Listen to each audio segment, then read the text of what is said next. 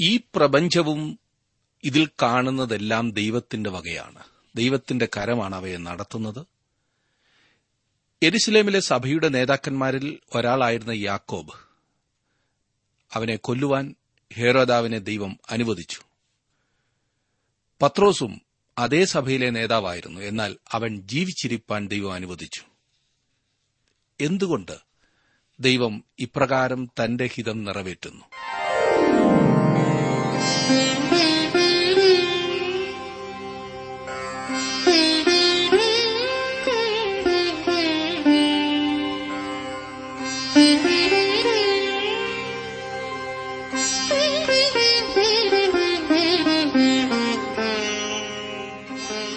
T W ആറിന്റെ വേദപഠന class ആരംഭിക്കുകയാണ്. ജീവസന്ദേശം. ജീവസന്ദേശം വേദപഠന ക്ലാസുകളിലേക്ക് എല്ലാ പ്രിയ ശ്രോതാക്കളെയും സ്നേഹപൂർവം സ്വാഗതം ചെയ്യുന്നു.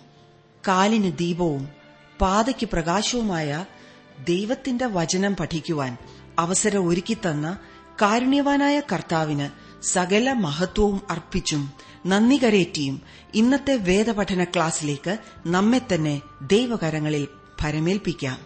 പ്രാർത്ഥനയോടെ നമുക്ക് പഠിക്കാം. ബ്രദർ ജോർജ് ഫിലിപ്പ് പഠിപ്പിക്കുന്നു.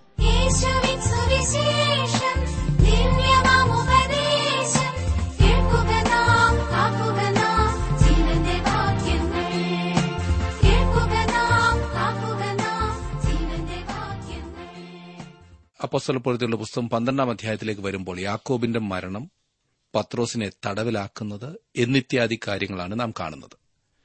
പതിനൊന്നാം അധ്യായം വരെ നാം കഴിഞ്ഞ ക്ലാസ്സിൽ പഠിച്ചു കഴിഞ്ഞിരുന്നല്ലോ. ഹേരോദ അഗ്രിപ്പ ഒന്നാമനിൽ കൂടിയുള്ള പീഡനത്തെക്കുറിച്ച് പന്ത്രണ്ടാം അധ്യായത്തിൽ നമുക്ക് കാണുവാൻ കഴിയും. യാക്കോബ് കൊല്ലപ്പെടുകയും പത്രോസ് തടവിലാകുകയും ചെയ്തു. എന്നാൽ പത്രോസ് അത്ഭുതകരമായ രീതിയിൽ തടവിൽ നിന്ന് വിടുവിക്കപ്പെടുന്നു. ദൈവ ന്യായവിധിയിൽ ഹേരോദാവ് മരിക്കുന്നു. പീഡനം ഉണ്ടായെങ്കിലും സഭ വളരുകയും ദൈവവചനം പരന്ന് വ്യാപിക്കുകയും ചെയ്യുന്നു.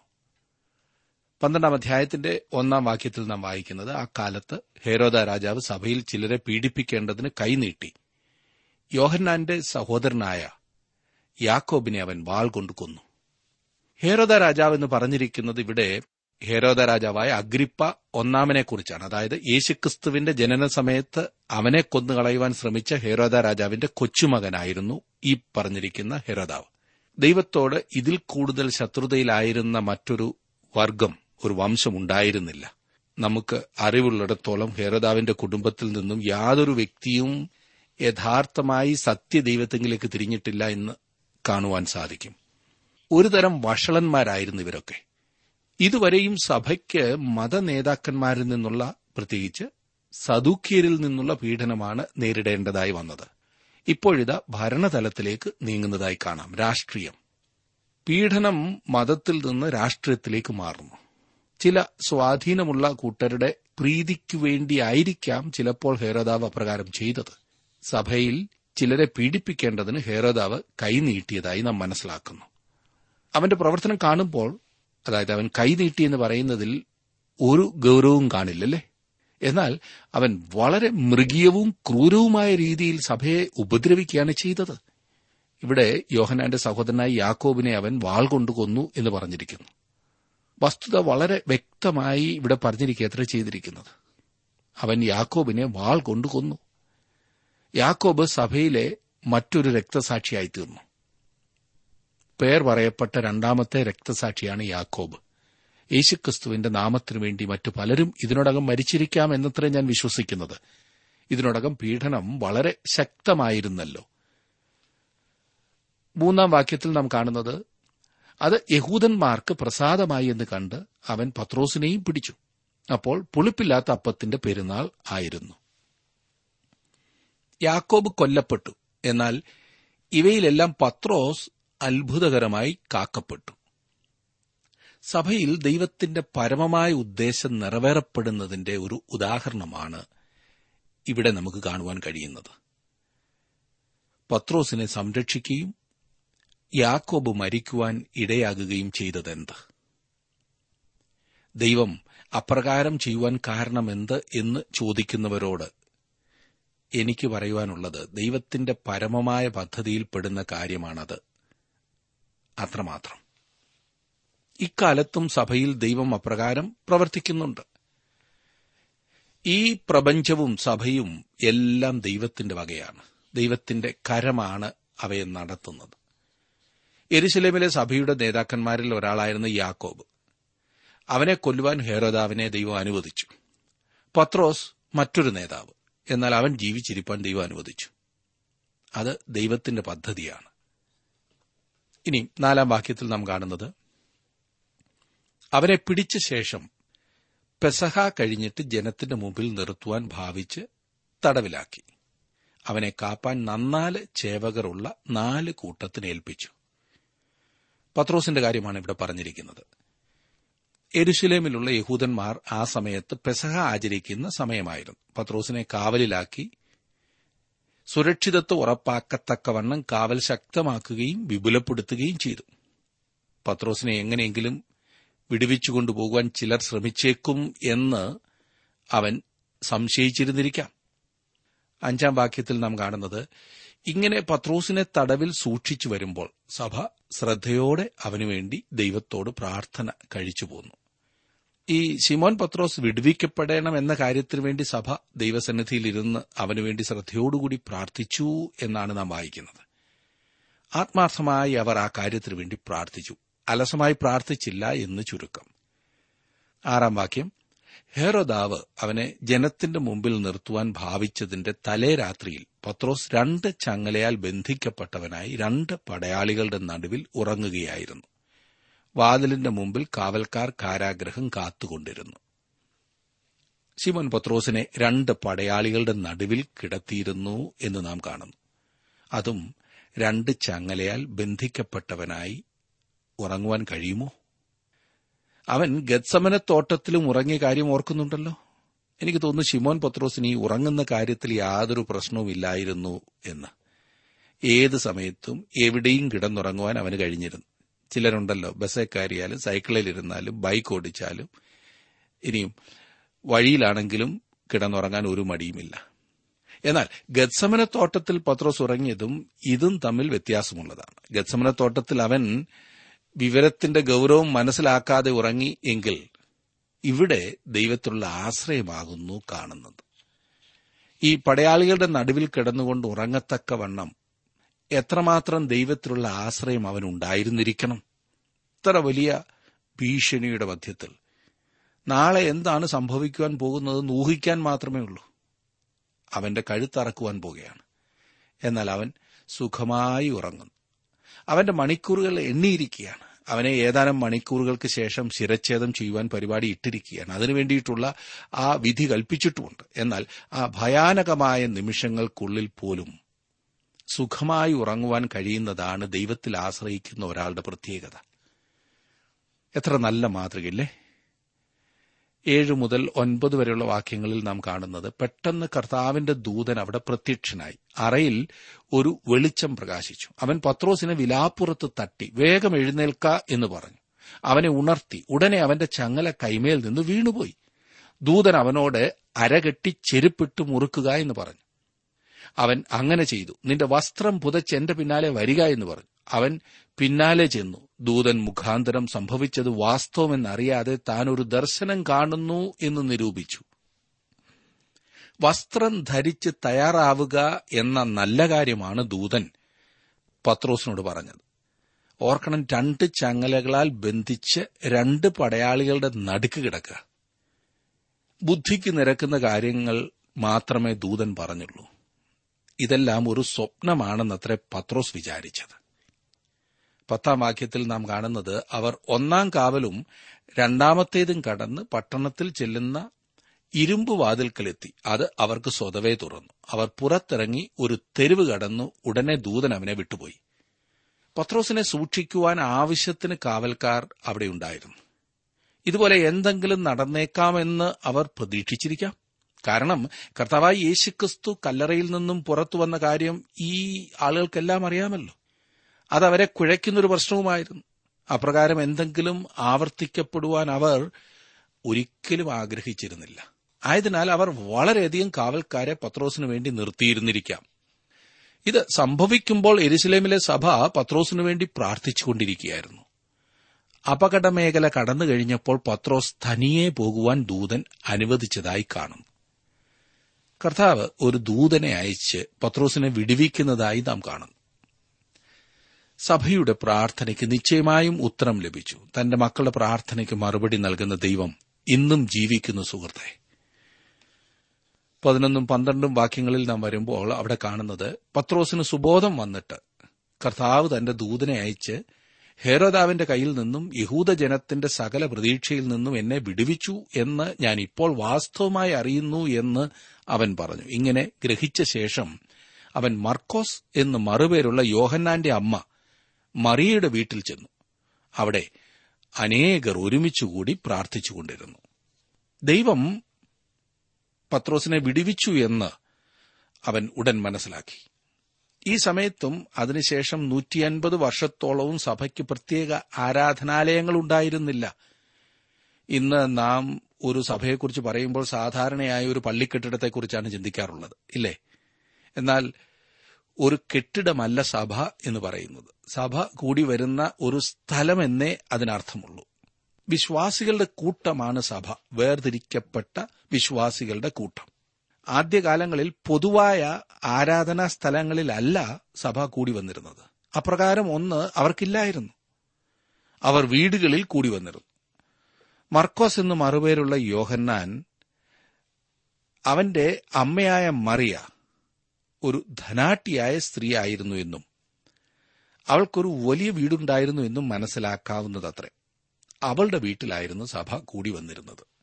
ഇപ്പോൾ ശിമോൻ പത്രോസിന്റെ വിടുതലിനു വേണ്ടി പ്രാർത്ഥിക്കുവാനാണ് അവർ അവിടെ കൂടി വന്നിരിക്കുന്നത്. പതിമൂന്നാം വാക്യം. അവൻ പടിപ്പുരവാതിൽക്കൽ മുട്ടിയാറെ രോധ എന്നൊരു ബാല്യക്കാരത്തി വിളി കേൾപ്പാൻ അടുത്തു വന്നു. സഭ വലിയ എതിർപ്പ് അനുഭവിച്ചുകൊണ്ടിരുന്ന കാലയളവായിരുന്നു അത്. ആരാണ് മുട്ടുന്നത് എന്ന് തിരിച്ചറിയേണ്ടത് ആവശ്യമായിരുന്നു. രോധ എന്ന പേരിന്റെ അർത്ഥം റോസാപ്പൂവ് എന്നാണ്. അവളൊരു വേലക്കാരി പെൺകുട്ടി ആയിരുന്നിരിക്കണം. പതിനാലാം വാക്യത്തിൽ നാം വായിക്കുന്നത് പത്രോസിന്റെ ശബ്ദം തിരിച്ചറിഞ്ഞ് സന്തോഷത്താൽ പടിവാതിൽ തുറക്കാതെ അകത്തേക്കോടി. പത്രോസ് പടിപ്പുരക്കൽ നിൽക്കുന്നു എന്നറിയിച്ചു. വാതിൽ തുറക്കുന്ന കാര്യമെല്ലാം ഈ റോദ മറന്നുപോയി. സന്തോഷാധിക്യത്താൽ പത്രോസിനെ പടിവാതിൽക്കൽ തന്നെ നിർത്തിയിട്ട് പ്രാർത്ഥിച്ചുകൊണ്ടിരിക്കുന്നവരുടെ അടുത്തേക്ക് അവൾ ഓടുകയാണ്. അവർ അവളോട് നിനക്ക് ഭ്രാന്തുണ്ട് എന്ന് പറഞ്ഞു. അവളോ അല്ല ഉള്ളത് തന്നെ എന്ന് പറഞ്ഞു. ഇത് പറയുമ്പോൾ അവന്റെ ദൂതനാകുന്നു എന്ന് അവർ പറഞ്ഞു.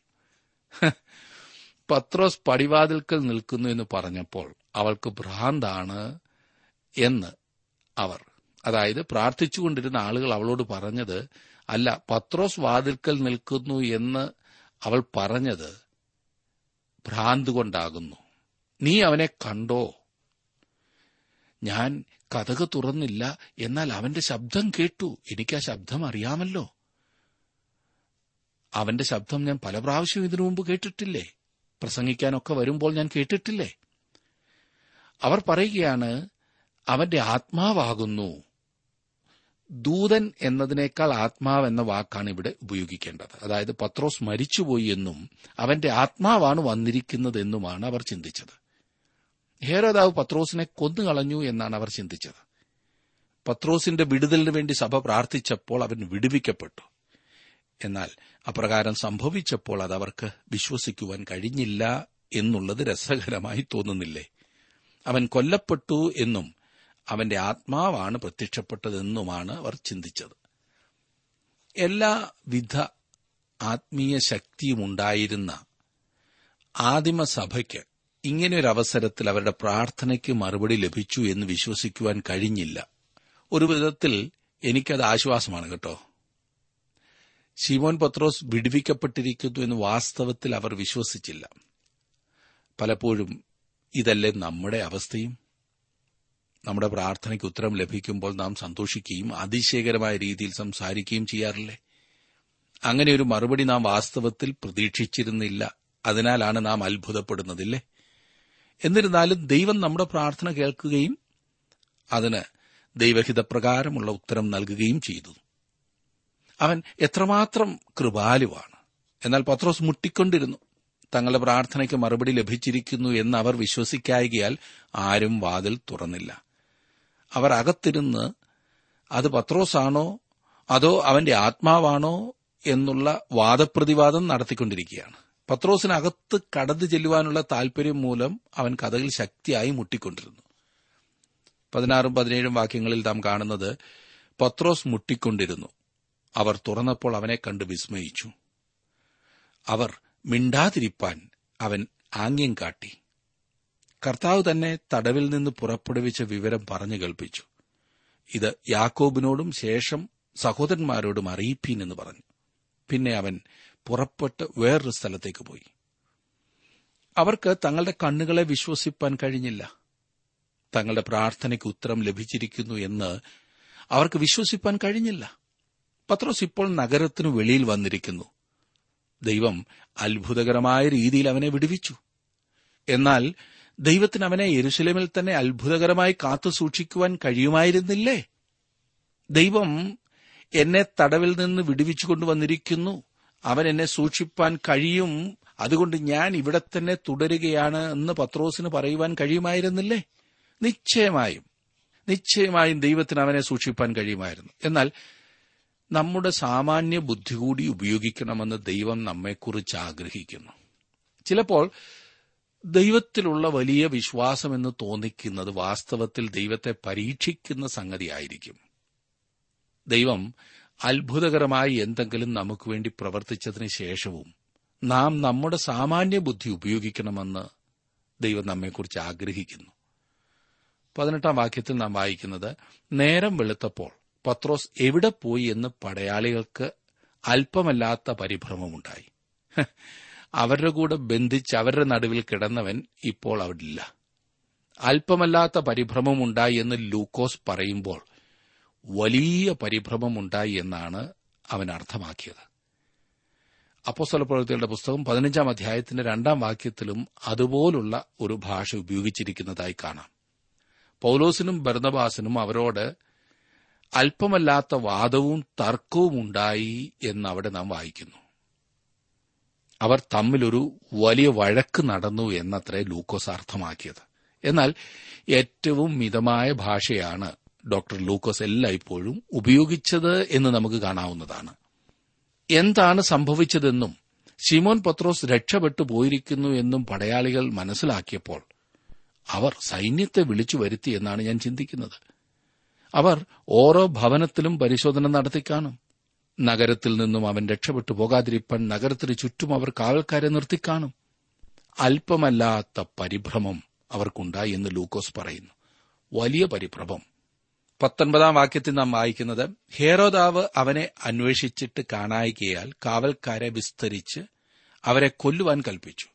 പിന്നെ അവൻ യഹൂദ്യ വിട്ട് കൈസരിയിലേക്ക് പോയി അവിടെ പാർത്തു. ഹേരദാവ് കഠിനഹൃദയനായ ഒരു മനുഷ്യനാണ്. അയാൾക്ക് മനുഷ്യജീവനെക്കുറിച്ച് യാതൊരു കരുതലുമില്ലാത്തവനാണ്. കാവൽക്കാരെ കൊന്നുകളയുന്നതിൽ കൂടി അവൻ ലോകത്തോട് പറഞ്ഞത് പത്രോസിന്റെ രക്ഷപ്പെടൽ ദൈവത്തിന്റെ പ്രവർത്തനമാകുന്നു എന്ന് ഞാൻ വിശ്വസിക്കുന്നില്ല എന്നാണ്. അവൻ തന്റെ പടയാളികളെ ഉത്തരവാദികളാക്കുന്നു. പത്രോസിനെ കാവൽ ചെയ്തുകൊണ്ടിരുന്ന എല്ലാ പടയാളികളെയും അവൻ കൊന്നുകളയുന്നു. എന്നിട്ട് അവൻ കൈസിരയിലേക്ക് പോകുന്നു. പീലാത്തോസും റോമൻ ഭരണാധികാരികളിൽ അധികം പേരും അവിടെയാണ് പാർത്തിരുന്നത്. വാസ്തവത്തിൽ കൈസരിയിലായിരുന്നു റോമൻ ആസ്ഥാനം. റോമാക്കാർ പീലാത്തോസിനെ പോലുള്ളവർ എരുസലേമിന് യാതൊരു പരിഗണനയും നൽകിയില്ല. ദാവിദ് രാജാവ് എരുസലേമിനെ സ്നേഹിച്ചതുപോലെ അവർ നിശ്ചയമായും സ്നേഹിച്ചില്ല. അങ്ങനെ ഹേരോദാവ് അല്പവിശ്രമത്തിനായി കൈസരിയിലേക്ക് പോയി. ഇനി ഹേരോദാവിന്റെ മരണത്തെക്കുറിച്ച് പറഞ്ഞിരിക്കുന്നത് നമുക്ക് നോക്കാം. ദൈവം ഹേരോദാവിന് നൽകിയ വെളിച്ചത്തിനനുസരിച്ച് അവൻ ഉത്തരവാദിത്വമുള്ളവനായിരിക്കണമായിരുന്നു.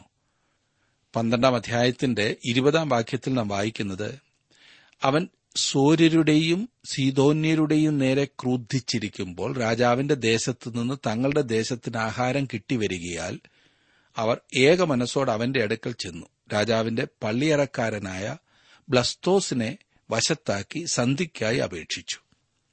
സൂര്യരും സീതോന്യരും ഹേരോദവുമായി വ്യാപാരം നടത്തിയിരുന്നു. എന്നാൽ അവൻ അവരുമായി ക്രുദ്ധിച്ചപ്പോൾ അത് സോരിന്റെയും സീതോന്റെയും സാമ്പത്തിക സ്ഥിതിയെ സാരമായി ബാധിച്ചു. അതിനാൽ അവർ സന്ധിക്കായി ഒരു ഒത്തുതീർപ്പിനായി ഹേരദാവിന്റെ അടുത്ത് വന്നു. ഇരുപത്തൊന്നാം വാക്യത്തിൽ നിശ്ചയിച്ച ദിവസത്തിൽ ഹേരദാവ് രാജവസ്ത്രം ധരിച്ച് ഭദ്രാസനത്തിലിരുന്നു. അവരോട് പ്രസംഗം കഴിച്ചു.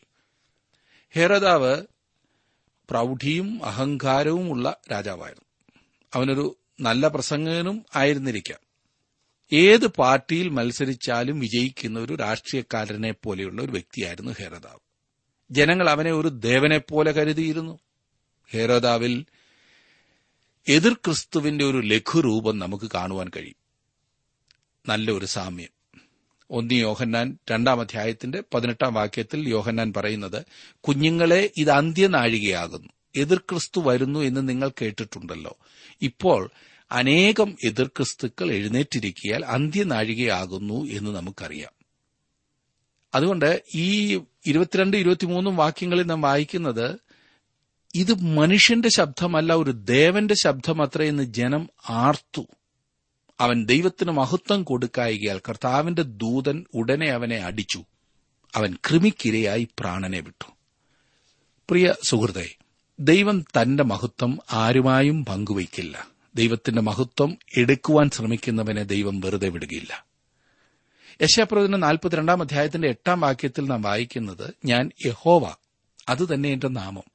ഞാൻ എന്റെ മഹത്വം മറ്റൊരുത്തനും എന്റെ സ്തുതി വിഗ്രഹങ്ങൾക്കും കൊടുക്കുകയില്ല. ജയിലിൽ നിന്നുള്ള പത്രോസിന്റെ വിടുതൽ എന്ന അത്ഭുതത്തിൽ കൂടി ഹേരോദാവ് ദൈവത്തിന് മഹത്വം കൊടുപ്പാൻ കൂട്ടാക്കിയില്ല. എന്നു മാത്രമല്ല തന്നെ ദേവനായി കാണുവാൻ അവൻ ജനത്തെ അനുവദിക്കുന്നു. അതുകൊണ്ട് ദൈവം അവനെ ന്യായം വിധിക്കുന്നു. തന്റെ മഹത്വത്തെ സംബന്ധിച്ച് ദൈവം വളരെ നിർബന്ധമുള്ളവനാണ്. ഇക്കാര്യം നാം മനസ്സിലാക്കിയിരിക്കേണ്ടതാണ്. ദൈവത്തിന് ലഭിക്കേണ്ടതായ മാനവും മഹത്വവും ഒരിക്കലും മനുഷ്യരെടുക്കുവാൻ ഇടയായിക്കൂടാ. ഇത്രമാത്രം ഉപദ്രവം ഉണ്ടായതിനാൽ സഭ നശിക്കുകയും അത് ഇനിമേലിൽ ഉണ്ടായിരിക്കുകയില്ല എന്ന് ചിന്തിച്ചേക്കാം. എന്നാൽ എന്തു പറ്റിയെന്ന് നോക്കിക്കേ ഇരുപത്തിനാലാം വാക്യത്തിൽ? എന്നാൽ ദൈവവചനം മേൽക്കുമേൽ പരന്നുകൊണ്ടിരുന്നു. പീഡനം യാതൊരു വിധത്തിലും സഭയുടെ വളർച്ചയെ ബാധിച്ചില്ല. എത്ര മനോഹരമല്ലേ? ക്രിസ്തുമാർഗത്തിന്റെ ഒരു പ്രത്യേകതയാണിത്. പീഡനം ഒരിക്കലും സഭയെ പിറകോട്ട് കൊണ്ടുപോകില്ല. ഇരുപത്തഞ്ചാം വാക്യം. ഭരണബാസും ഷൌലും ശുശ്രൂഷ നിവർത്തിച്ച ശേഷം മർക്കോസ് എന്ന് മറുപേരുള്ള യോഹന്നാനെയും കൂട്ടിക്കൊണ്ട് യെരുശലേം വിട്ട് മടങ്ങിപ്പോന്നു. ഭരണബാസിനോടും ഷൌലിനോടും കൂടെ മർക്കോസും അന്ത്യോക്കിയിലേക്ക് മടങ്ങിപ്പോകുന്നു. എരുസലേമിലെ സഭയ്ക്കുള്ള ദാനവുമായിട്ടാണ് അവൻ എരിശിലേമിലേക്ക് പോയത് എന്ന കാര്യം ഓർക്കുക. അപ്പോസ്വലപ്രവൃത്തിയുടെ പുസ്തകത്തിലെ രണ്ടാമത്തെ കാലഘട്ടത്തിന്റെ അവസാനത്തിൽ നാം വന്നിരിക്കുകയാണ്. സുവിശേഷം യഹൂദിയിലേക്കും ശമരിയിലേക്കും കടന്നിരുന്നു അടുത്ത അധ്യായം മുതൽ സുവിശേഷം ഭൂമിയുടെ അറ്റത്തോളം വ്യാപിക്കുന്നതിന്റെ ചിത്രമാണ് നാം കാണുവാൻ പോകുന്നത്. ഇന്നും അത് തുടർന്നുകൊണ്ടാണ് ഇരിക്കുന്നത് ഞാനും താങ്കളും ഈ പ്രവർത്തനത്തിൽ ഏർപ്പെട്ടിരിക്കുന്നു എന്നത്രേ ഞാൻ വിശ്വസിക്കുന്നത്. നമ്മുടെ ഓരോരുത്തരുടെയും ഉത്തരവാദിത്വമാകുന്നു ഇത്. ദൈവത്തിന്റെ വചനം ഭൂമിയുടെ അറ്റത്തോളവും അറിയിക്കുക. അതും തനിയല്ല കൂട്ടമായി. ഭരണവാസും ഷൌലും മർക്കോസും ചേർന്നു പോകുന്നതായി നാം കാണുന്നു. നമ്മുടെ ജീവിതത്തിൽ ദൈവത്തിന് മഹത്വം കൊടുക്കുന്നവരായി നാം മുൻപോട്ട് പോകണം. നമ്മുടെ ഉത്തരവാദിത്തം ഇന്നത്തെ ദിവസം നാം എങ്ങനെയാണ് നിറവേറ്റുവാൻ പോകുന്നത് എന്ന് നമുക്ക് സ്വയപരിശോധന ചെയ്യാം. പ്രയോജനമുള്ളവരായി നമുക്ക് ജീവിക്കുവാനായി ദൈവകരങ്ങളിലേക്ക് നമ്മെ തന്നെ ഏൽപ്പിക്കാം. അതെ ദൈവം നമ്മെക്കുറിച്ച് ഓരോരുത്തരെക്കുറിച്ചും ആഗ്രഹിക്കുന്നത് അതാണ്. ഉപദ്രവം വരുമ്പോൾ എതിർപ്പ് വരുമ്പോൾ പ്രശ്നം വരുമ്പോൾ പ്രതികൂലം വരുമ്പോൾ സുവിശേഷത്തിന് എതിർ വരുമ്പോൾ ഒരിക്കലും നിരാശപ്പെട്ട് പിന്തിരിഞ്ഞ് ഇടുങ്ങിയിരിപ്പാൻ ഒളിച്ചോടുവാൻ പാടില്ല. പിന്നെയോ നമുക്ക് ലഭിച്ചിട്ടുള്ള ദൈവകൃപ മറ്റുള്ളവർക്ക് കാണിച്ചു കൊടുക്കുന്നവരായി നാം ജീവിക്കണം.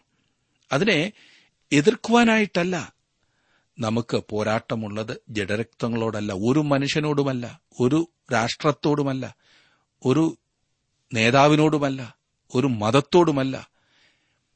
എല്ലാ മനുഷ്യനും ആവശ്യത്തിലുള്ളവനാണ് എതിർക്കുന്നവൻ പോലും ആവശ്യക്കാരനാണ്. അറിയായ്മ കൊണ്ട് അവൻ എതിർത്തു എന്ന് വന്നേക്കാം. എന്നാൽ അതിന്റെ മധ്യത്തിൽ നമുക്ക് ചെയ്യുവാൻ സാധിക്കുന്നത് സ്നേഹിക്കുക കരുതുക. അവരെ എങ്ങനെയെങ്കിലും ജീവനുള്ള ദൈവത്തെ കാണുവാൻ ഒരു അവസരമൊരുക്കി കൊടുക്കുക. നാം ചെയ്യുന്നത് അവർക്ക് ദ്രോഹമുണ്ടാക്കുവാനായിട്ടല്ല പിന്നെയോ അവരെ സഹായിക്കുവാനാകുന്നു എന്ന് നാം അവർക്ക് മനസ്സിലാക്കി കൊടുക്കണം. എന്നെ ശ്രദ്ധിക്കുന്ന പ്രിയ സഹോദര പ്രിയ സഹോദരി താങ്കളുടെ ജീവിതത്തിൽ ഇപ്രകാരം ദൈവത്തെ സ്നേഹിക്കുവാനും സേവിപ്പാനും സാധിക്കുന്നുണ്ടോ? പ്രശ്നത്തിന്റെ നടുവിൽ പ്രയാസത്തിന്റെ നടുവിൽ ഉപദ്രവത്തിന്റെ നടുവിൽ പീഡനത്തിന്റെ നടുവിൽ നിന്ദയുടെ നടുവിൽ ദൈവത്തിനു വേണ്ടി സാക്ഷിക്കുവാൻ ഒരു നല്ല സാക്ഷിയായി നിൽപ്പാൻ താങ്കൾക്ക് കഴിയുന്നുണ്ടോ? അതിനായി ദൈവം താങ്കളെ ശക്തീകരിക്കട്ടെ സഹായിക്കട്ടെ എന്ന് ഞാൻ പ്രാർത്ഥിക്കുന്നു. നമുക്ക് പ്രാർത്ഥിക്കാം. കർത്താവെ ഇന്ന് അവിടുത്തെ വചനത്തിലൂടെ ഞങ്ങളോട് വീണ്ടും അവിടുന്ന് സംസാരിച്ചതിനായി സ്തോത്രം. അവിടുത്തെ ശബ്ദം കേൾപ്പാൻ ഓരോ ദിവസവും ലഭിക്കുന്ന അവസരങ്ങൾക്കായിട്ട് സ്തോത്രം. ഇന്ന് കേട്ട വചനം ഏറ്റവും അധികം നിന്നെ സ്നേഹിക്കുന്നതിനുള്ള ഒരു മുഖാന്തരമാക്കി ഞങ്ങളുടെ ഓരോരുത്തരുടെയും ജീവിതത്തിൽ അവിടുന്ന് തീർക്കണമേ. തുടർന്ന് ഞങ്ങളോട് സംസാരിച്ചുകൊണ്ടിരിക്കണമേ. യേശുക്രിസ്തുവിന്റെ നാമത്തിൽ തന്നെ. ആമേൻ.